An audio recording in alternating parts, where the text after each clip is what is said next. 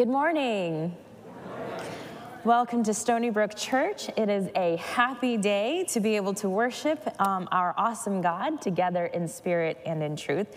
We are so glad to have you join us for worship, both online and here in person.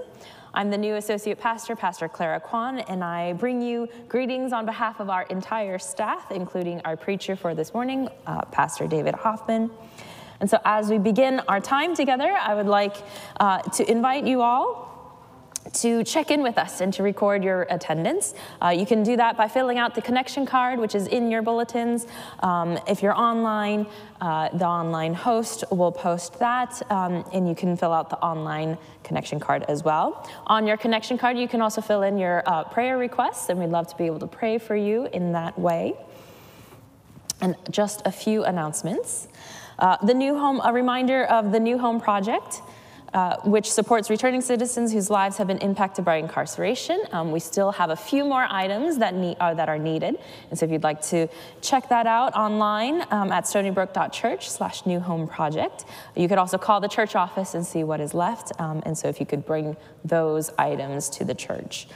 We are also collecting school supplies um, in partnership with Grin. We are specifically collecting uh, binder dividers, eight count wide markers, glue sticks, wide ruled loose leaf paper, and two pocket folders. Um, and so those drop off boxes are here out here in the narthex, um, and the last day for that is July 31st. SBY youth students will be meeting at Westerville Golf Center for mini golf on July 10th from 4 to 6. Uh, drop off and pick off will be at the Golf Center, and if you have questions, uh, please call the church or email Jason. You can find these and many more announcements about the life and ministry of Stony Brook um, in this morning's bulletin. And now let us prepare our hearts and minds and enter into a posture of worship with this inspirational prelude.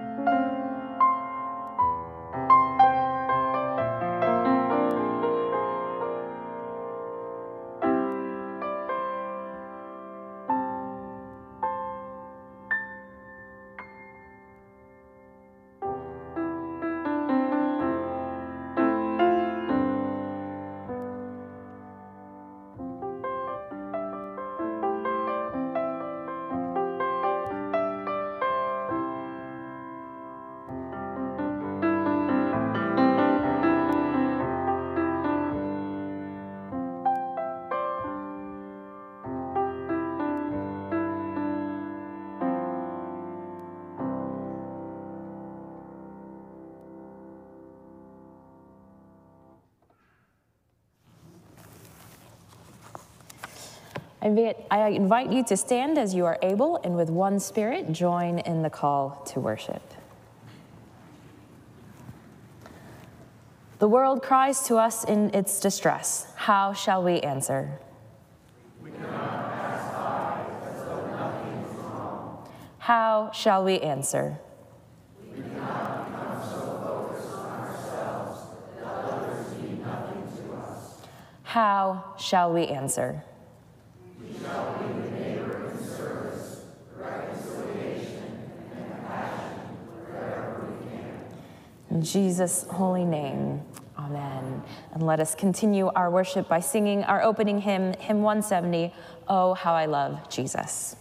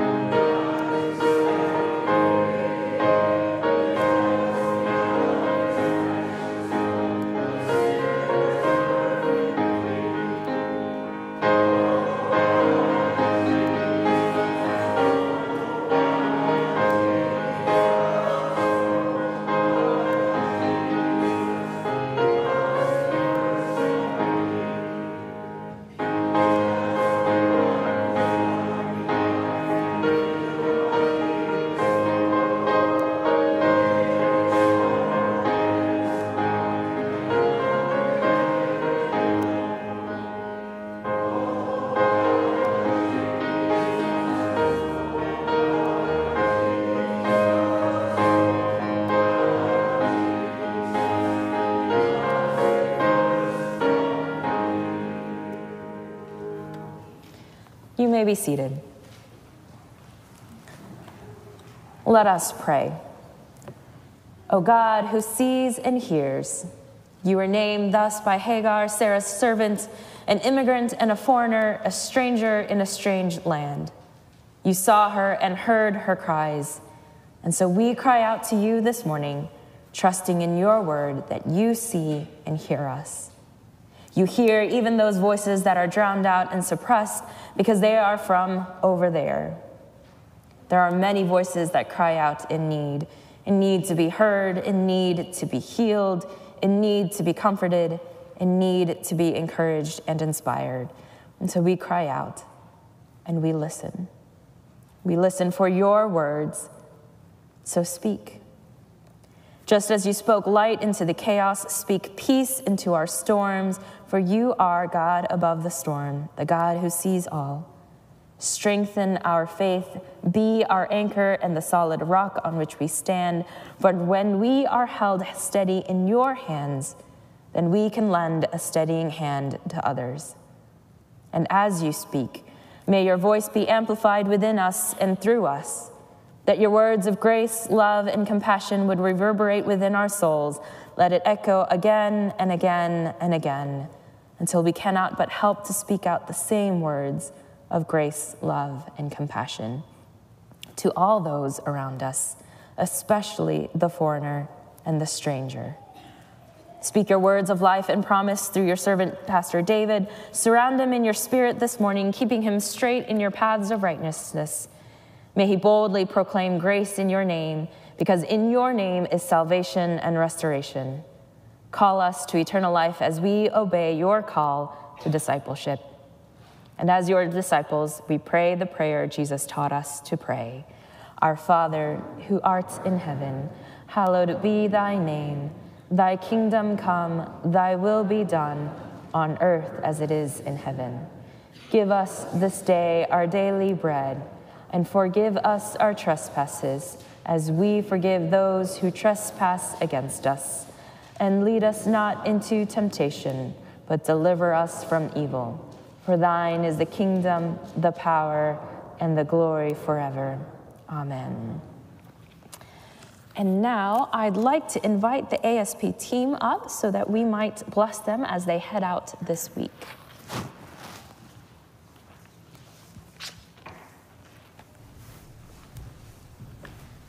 Hello, Stony Brook. My name is Jason Sheldon, Director of Youth Ministries here at, Church, at Stony Brook. As our team is coming forward, uh, I'd like to uh, highlight the insert in your bulletin for our ASP blessing.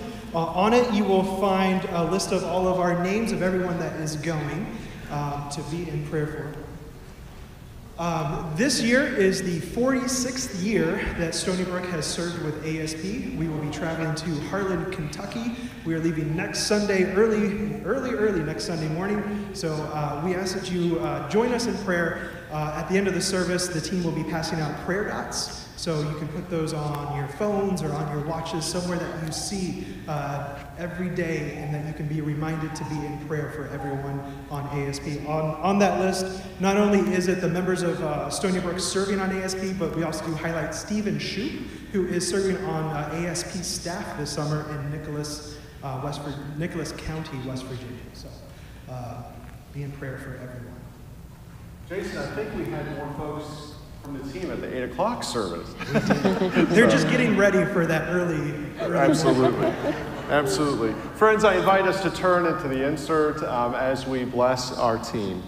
Holy God, vine of life, in your branches we are resting, taking shelter, and being nourished in the strength of your love. Urge us to listen carefully to stories of others. We may find common ground.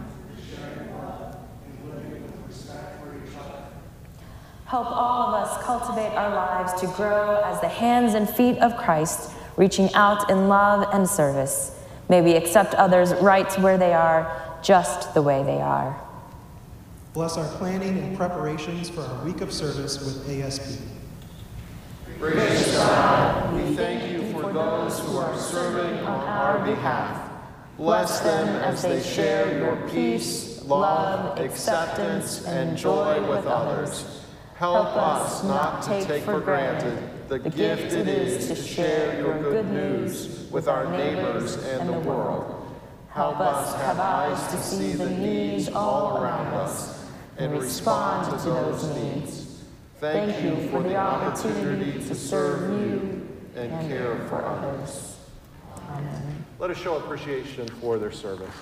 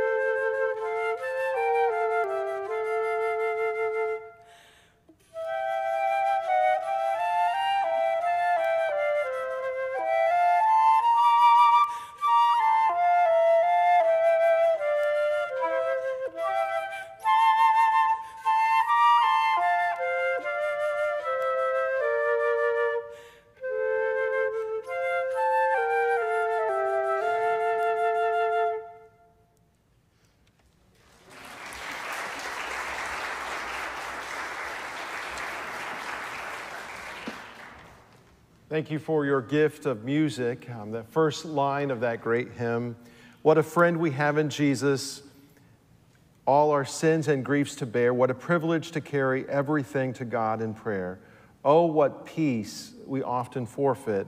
Oh, what needless pain we bear, all because we do not carry everything to God in prayer. Thank you for reminding us of that important, that important hymn of our faith. Friends, uh, this morning's gospel lesson comes to us from the 10th chapter of the Gospel of Luke, verses 25 through 37. I invite us to hear these words. Just then, a lawyer stood up to test Jesus. Teacher, he said, what must I do to inherit eternal life? He said to him, What is written in the law? What do you read there? He answered, You shall love the Lord your God with all your heart, and with all your soul, and with all your strength, and with all your mind, and your neighbor as yourself. And he said to him, You have given the right answer. Do this, and you will live. But wanting to justify himself, he asked Jesus, And who is my neighbor? Jesus replied, A man was going down from Jerusalem to Jericho and fell into the hands of robbers, who stripped him, beat him, and went away, leaving him half dead. Now, by chance, a priest was going down that, that road, and when he saw him, he passed by on the other side. So, likewise, a Levite, when he came to that place and saw him, passed by on the other side. But a Samaritan, while traveling, came near him, and when he saw him, he was moved with pity. He went to him and bandaged his wounds, having poured oil and wine on them. Then he put him on his own animal, brought him to an inn, and took care of him. The next day he took out two denarii, gave them to the innkeeper, and said, Take care of him, and when I come back, I will repay you whatever more you spend. Which of these three do you think was a neighbor to the man who fell into the hands of the robbers? He said, The one who showed him mercy. Jesus said to him, Go and do likewise.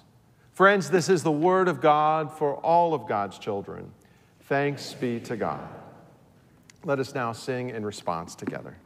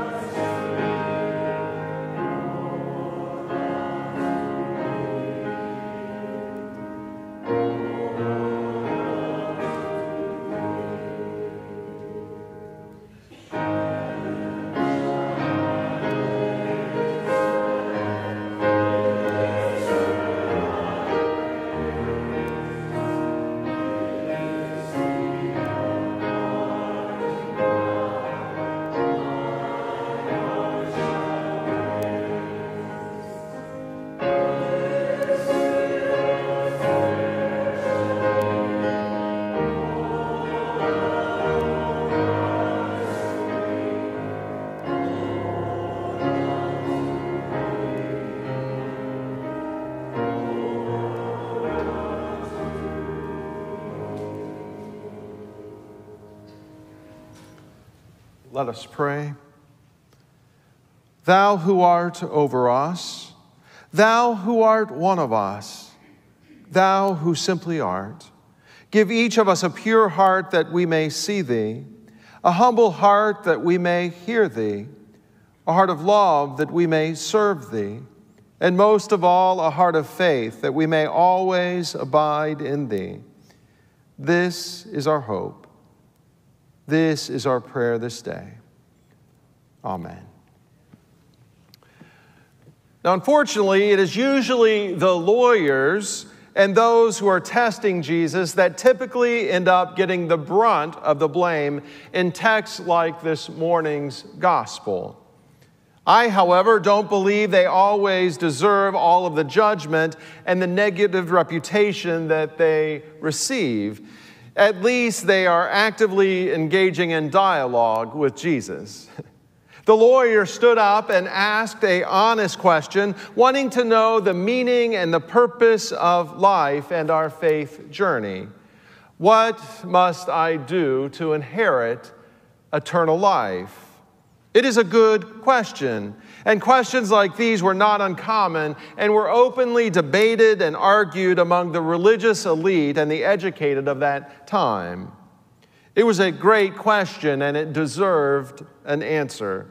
And by the, to- the end of their time together, his question was answered. However, the lawyers and the religious establishment of Jesus' day were, were seen with more than just a little suspicion and often made good scapegoats for the crowd's apathy and inaction. Usually, because of their role, the finger of blame or focus of the text was pointed directly at the attorneys and the educated instead of realizing, as the saying goes, there are always three fingers pointing back at us when we choose to point the finger at others.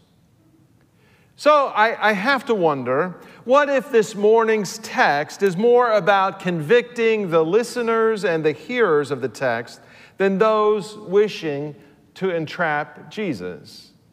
It's not much of a, a twist or a turn to imagine how the hearers and the insiders could have rationalized and construed this parable to their own benefit. We too like to listen to a, a difficult and, and a challenging text as long as it's directed at someone else and doesn't apply to us. It's like the woman greeting the pastor after church one Sunday. That was a great sermon on, on forgiveness and grace, she remarked. I just hope that he heard it. We often pick and choose which scriptures really apply to us. Now, the possible meanings in this morning's text, this well known text, are, are, numerous and they are intricately woven. It is a parable, after all, and not a history lesson. However, we have heard this, this story preached and taught, even legislated and witnessed examples of this text lived out in, in society. We've, we've heard it so much that we often miss the complexity of the text. Dare I say, we, we choose not to take this text too seriously. And I would guess that the first century hearers and insiders were really no different than us.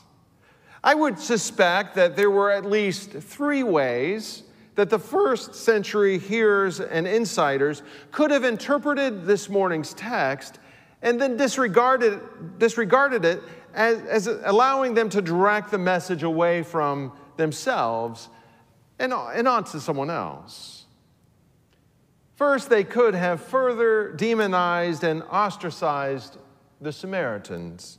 This was common in that time, and who could blame them? The, Sam- the Samaritans were outsiders. Jews and Samaritans were not supposed to get along, and the Samaritans were only half Jewish. Those hearing the parable could easily look right past the Samaritan's heroic actions of caring for that man lying beside the road and find ways to criticize and complain about his behavior. Or the listeners and insiders could have pointed to the irrational actions of the man lying in the ditch at the side of the road, blaming the victim.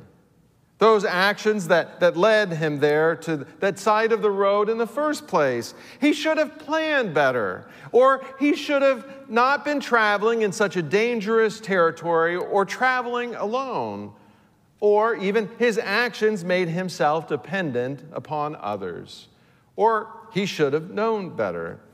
You know, all of those statements that, that we make to blame the victim and make us feel better about ourselves and feel safer about our surroundings.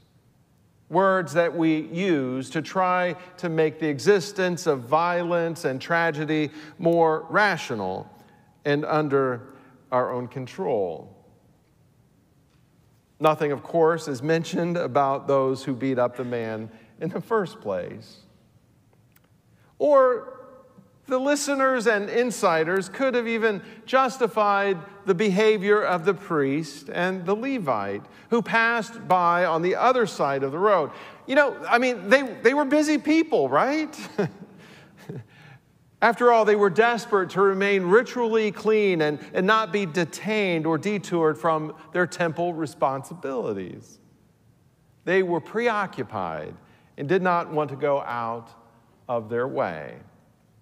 You see, the first century hearers could cross all of the characters one by one off of their list until there was nothing more to learn in this parable. They could have disregarded and written off every potential lesson in the parable by convincing themselves that they were somehow better than all of the characters. In, in their own minds, they, they might even have been trying to convince themselves that if they were confronted by the same situation, they would have acted much differently and made better decisions although they could probably relate to almost everyone in the parable at some level, I'm not sure which example they would resemble the most or seek to follow. But what if, what if this parable is not just their parable, but also our parable? And we're put under the same microscope that we actually begin to take this parable seriously. Would our selective care and treatment of others be so obvious? Would the ways in which we selectively value the lives of others fall under the same scrutiny? What if this involved any situation or group or marginalized sect in our own community or in our, our country or in the world? Would we pass by? Would we remain preoccupied with our own day to day and not even notice? Would we stand in judgment of our own inaction? What questions would, would we ask if we had the opportunity to confront Jesus? Well, the lawyer did that day, and he asked Jesus who was his neighbor. And we might ask the same question just who is our neighbor anyway? It's a question that we might ponder all the time. Adam Hamilton says this that what the questioner in asking the question was really asking was, Who don't I have to love? He was saying, Okay, I hear you, Jesus, love my neighbor as myself, but, but really? Who is my neighbor? Does that mean everybody? Surely there is a, a limit to who I have to love, right? I mean, I don't have to love everyone. An experiment was conducted with seminary students who should have known better. Researchers gathered a group of seminary students in a classroom and told them that each had an, that they each had an assignment, and their assignment was to record a presentation about the parable of the Good Samaritan. The thing was, the recordings were done, going to be done in a building on the other side of campus, and because of a, a tight schedule, they needed to hurry to that building. Now, unbeknownst to the students on the path to the other building, the researchers had planted an actor to play the part of a man in distress, slumping in an alley, coughing and suffering. The students were going to make a presentation about the Good Samaritan. But what would happen, the researchers wondered, when they actually encountered someone in need? Would they stop and help? Well, as a matter of fact, they didn't. Almost all of them rushed past the hurting man. One student even stepped over the man's body as he hurried to teach about the parable of the Good Samaritan. You see, knowing the right thing to do and doing it are two different things. Just because we know the right thing to do doesn't mean we do it. Going and doing takes more than a nice moral story, it takes practice. We must allow ourselves to be transformed on the inside. We can't be the church God calls us to be without a changed heart. Robert Wuthnow, a, a Princeton University professor, once researched why some people are generous and compassionate while others are not. And he found out in his research that for many compassionate people, something had happened to them in their life. Someone had acted with compassion toward them, and this experience had transformed their life. Wuthnow tells the story of Jack Casey he writes, when he was a child, he writes about the story that changed his life, that changed his heart. Jack was having surgery one day and he was very frightened. He remembers the surgical nurse standing there and compassionately reassuring him, Don't worry. She said to Jack, I'll be right here beside you no matter what happens. And when Jack woke up, she was true to her word and still there. Well, years later, Jack Casey, now a paramedic, was sent to the scene of an accident. A man was pinned upside down in his pickup truck, and as Jack was trying to get him out of the wreckage, gasoline was dripping down on both of them. The rescuers were using power tools to cut the metal, so one spark could have caused everything to go up into flames. The driver was frightened, crying out how scared he was of dying. And Jack remembered what had happened to him long ago on the operating table, how that nurse had spoken tenderly to him and stayed with him. And he said he did the same thing for the truck driver. Look, don't worry, he said. I am right here with you. I'm not going anywhere. When I said that, Jack remembered later, I was reminded how that nurse had said the same thing, and she never left me. Well, days later, that rescued truck driver said to Jack, You know, you were crazy. the thing could have exploded and we'd both been burnt up. I just couldn't leave you, Jack said. Tom Long suggests that we, you and I are the ones in the ditch. We are wounded and we are helpless. We are the ones who need to be rescued and saved. And guess what? A despised, rejected figure comes to save us. And he picks us up and he tends our wounds. He heals us and puts us back on our feet. And that experience that experience changes us. It changes our hearts. It changes our lives. It changes the way that we see and that we treat one another. Long notes that the question of this parable is not simply who is my neighbor or will I be a neighbor to someone else.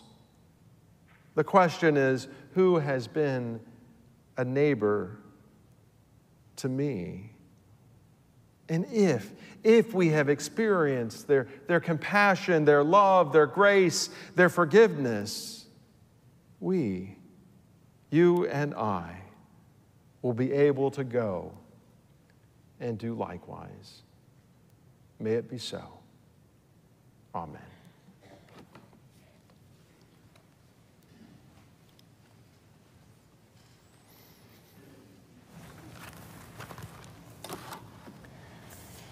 Go and do likewise. May we also give of our time and our attention, um, and may we also give of our gifts and resources.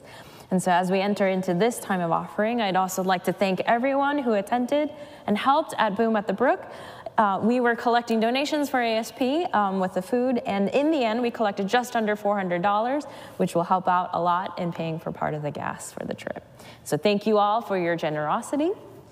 And now, as we enter into this time of giving, our offering is a sign of thanksgiving for all that God has blessed us with. Our offering is also a sign of our trust that God will continue to provide us with all that we may need.